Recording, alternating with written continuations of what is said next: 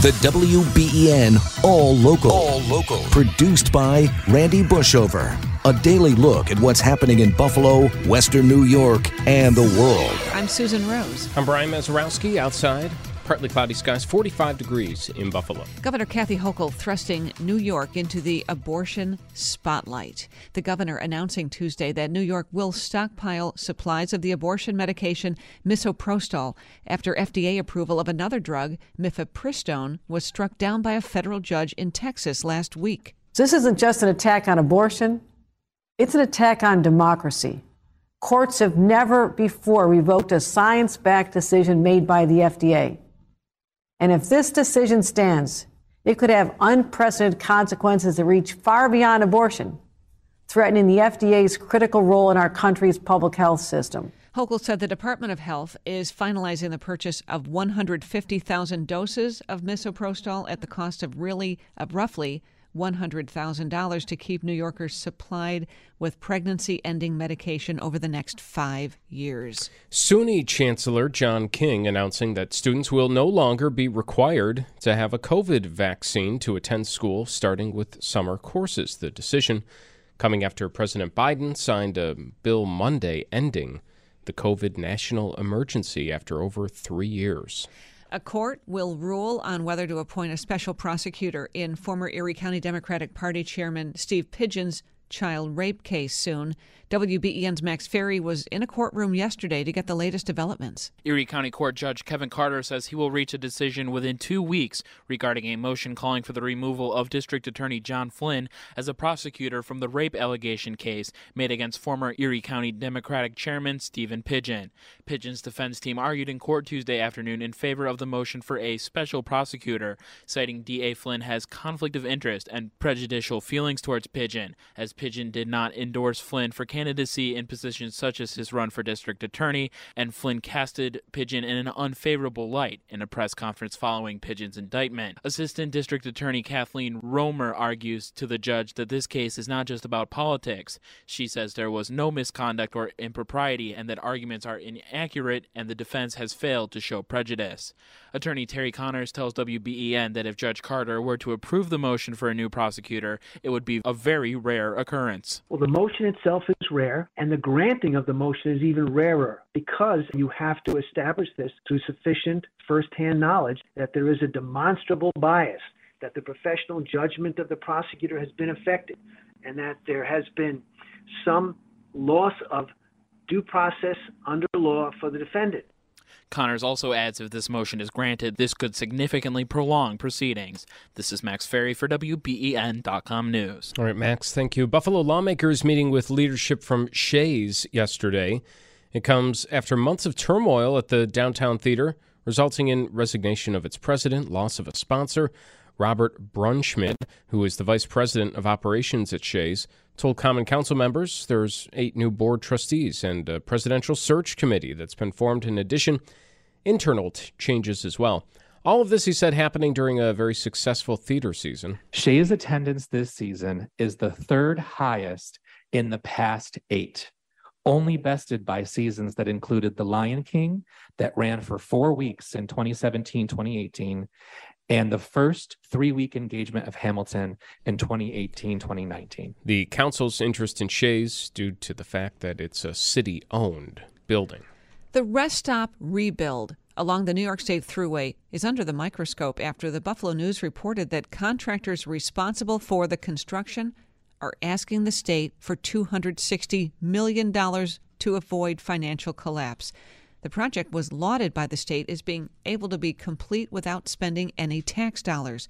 WBEN's Tom Puckett his reaction from Albany. Rochester based LaChase says it's seeking a $260 million state grant to finish reconstruction of the Thruway's rest stops.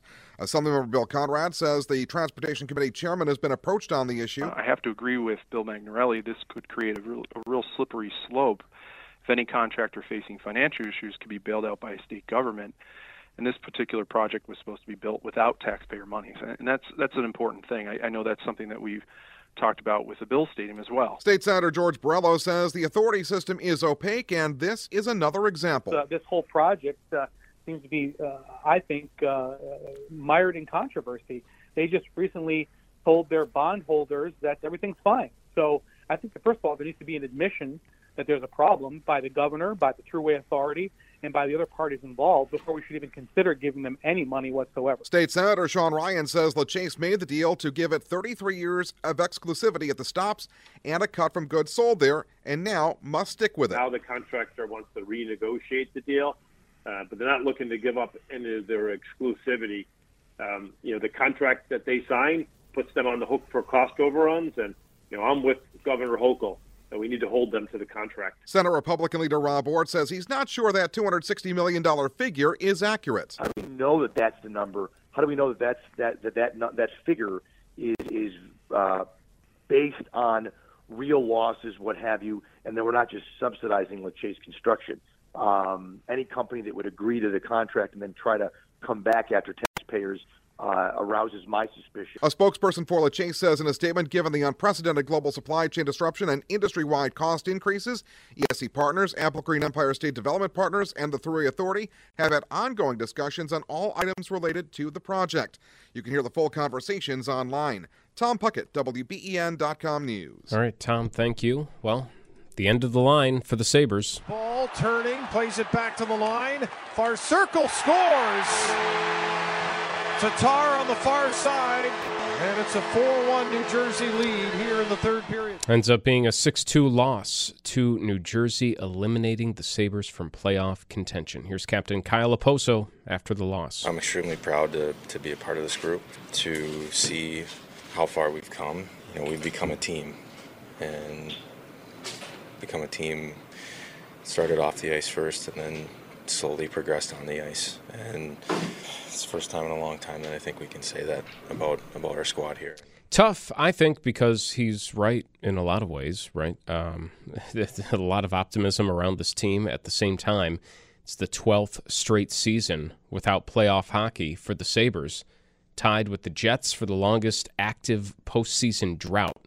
The uh, New York Jets, that is, across the major North American sports. They last played a playoff game in April 2011.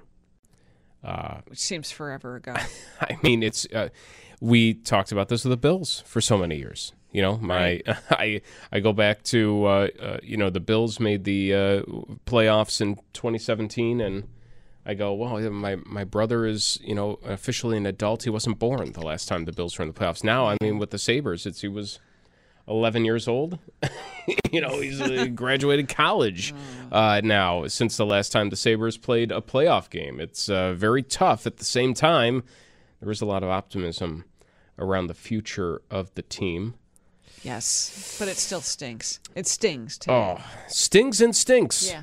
I, I would agree with uh, both those things. Uh, Sabres do have two games remaining, including the final home game tomorrow night. The exclusive WBEN Seven Weather Forecast for the day today calls for clouds to give way to sunshine. Still on the breezy side, but we'll have less wind than what we had yesterday. The high temperature near 60 in downtown Buffalo due to the cooling effects of Lake Erie, closer to 70 inland. Tonight's mainly starlit, the overnight low temperature near 50, staying breezy. Tomorrow brings sunshine, highs into the mid 60s in downtown Buffalo closer to the mid 70s inland. Friday sunny, the high everywhere into the mid 70s. With your exclusive WBEN 7 weather forecast, I'm meteorologist Josh Nichols. Buffalo AKG Director Janne Sirén joining us right now on WBEN updating that $230 million renovation to the Art Museum. Uh, Yanni, it's a little later than the original timeline, but the end is in sight. Good morning, uh, Susan. Indeed, the end is in sight. We are about uh, two months to curtain open. Two months' time. Uh, can you uh, first kind of go into what the original timeline was and, and some of the reasons for that being pushed back a little bit? Sure. So, uh, as many of your listeners will know, we broke ground uh, on our campus development and expansion project back in November of 2019. Uh, then, five months into construction, COVID made landfall in the United States and started to impact things such as just us having to close the construction site for a number of weeks, as many other constructions had to close as well in New York State. Uh, following that closure and, and then the reopening of the site to construction, we, in the course of 2020 and 2021, started to face some supply chain issues as well as uh, impacts of labor shortage. So, our original timeline was to open the museum in late October, early November of 2022 a year ago, or I guess it's 14 months ago, back in January of 2022, we made the call to punt the opening by six months from that original November 22 date to the May of 23. And the opening date, as we announced it, was May 25th, 2023, and we've adjusted that opening date now by three weeks approximately to June 12th. And that three week adjustment was really a consequence of some lingering supply chain issues, but really also um, Storm Elliott that ravaged our region and took the lives of more than 40 people here in Western New York. Many of the trades working on the site were not able to get to the site due to the storm, as many of you know uh, and recall vividly, I'm sure, you know, there were drive bans, et cetera, impacting the region. So this three-week adjustment really is a rollout, you know, sort of an impact, lingering impact of those supply chain issues, but primarily Storm Elliott. If you don't regularly travel near the gallery, it's jaw-dropping to see what's been going on there in these final two months, because the opening is two months from today. Where is the, the finishing work happening? So right now there's a lot of site work work happening outside. We've got good weather, so we're pouring, uh, starting to sort of do the asphalt and site work completion pieces. Um, also, the great lawn in front of the neoclassical Wilmers building uh, is getting its uh, verdant cover. The grass that will adorn it uh, will soon be there. Uh, the topsoil has was put in place already last fall. And of course, there's a lot of interior work going on, especially in the new Gundlach building. So there's a lot of interior work in the Gundlach building in the next eight weeks. Uh, at the same time, uh, we've been installing art in the Wilmers and Knox buildings, the older part of the campus, since early February, and we are just about complete with that art installation process in those older parts of the campus.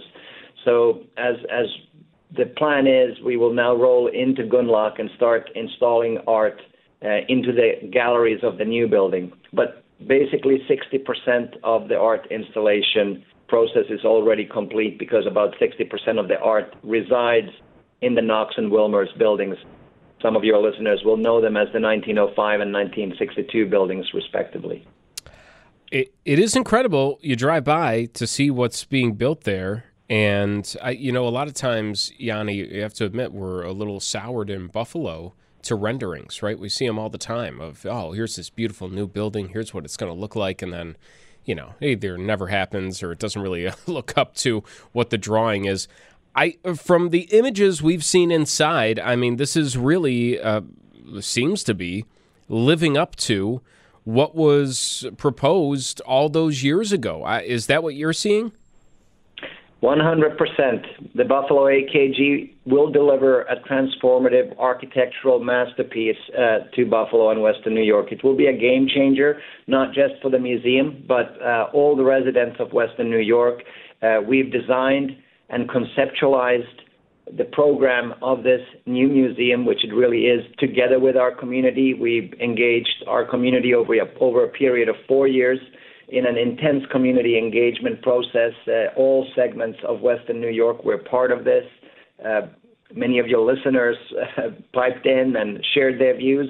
We have built a museum of and for the people. And when you do that, when you build something of and for the people and you do it sincerely and you don't cut corners, uh, you have success uh, in, in your horizon. And that's what we want to deliver to Western New York. Western New York and Buffalo deserves uh, a new architectural masterpiece and uh, all the early indicators uh, based on curators, museum directors, and members of the International Media Corps that have visited the site on hard hat tours.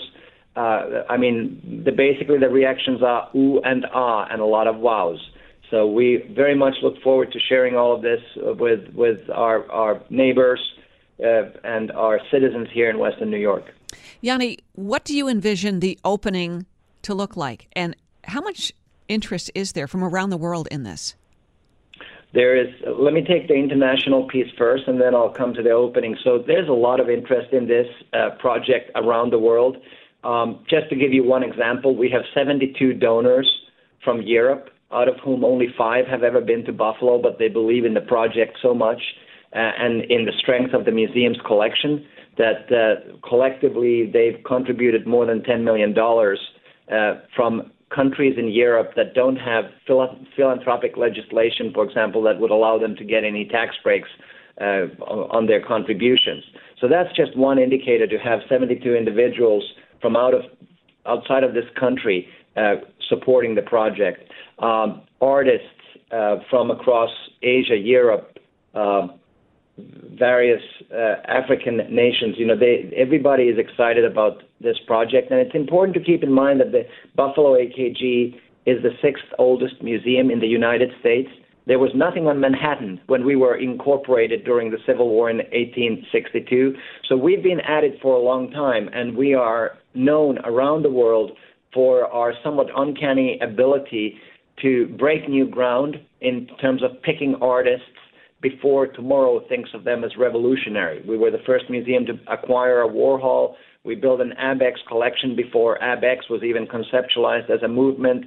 The first Henry Moores, Picassos, etc., the list goes on, uh, landed in the Buffalo AKG's collection, so to speak, when the paint was still wet.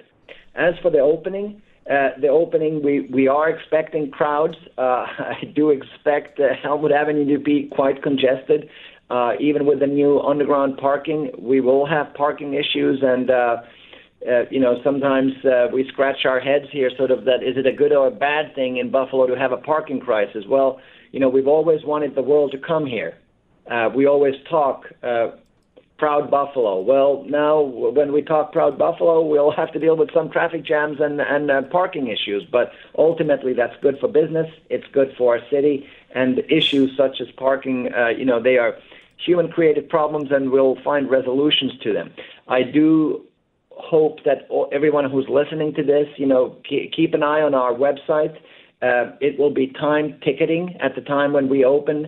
Uh, it's just we, will not be able to take in the thousands of people that uh, we anticipate coming to the museum without time tickets. So it's important to sort of book your ticket in advance. Then then you have the ticket. You can come in at your designated hour and we are looking forward to a very busy and fun summer. That's the WBEN All Local. All new episodes are made available each weekday morning, produced by the award winning WBEN Newsroom.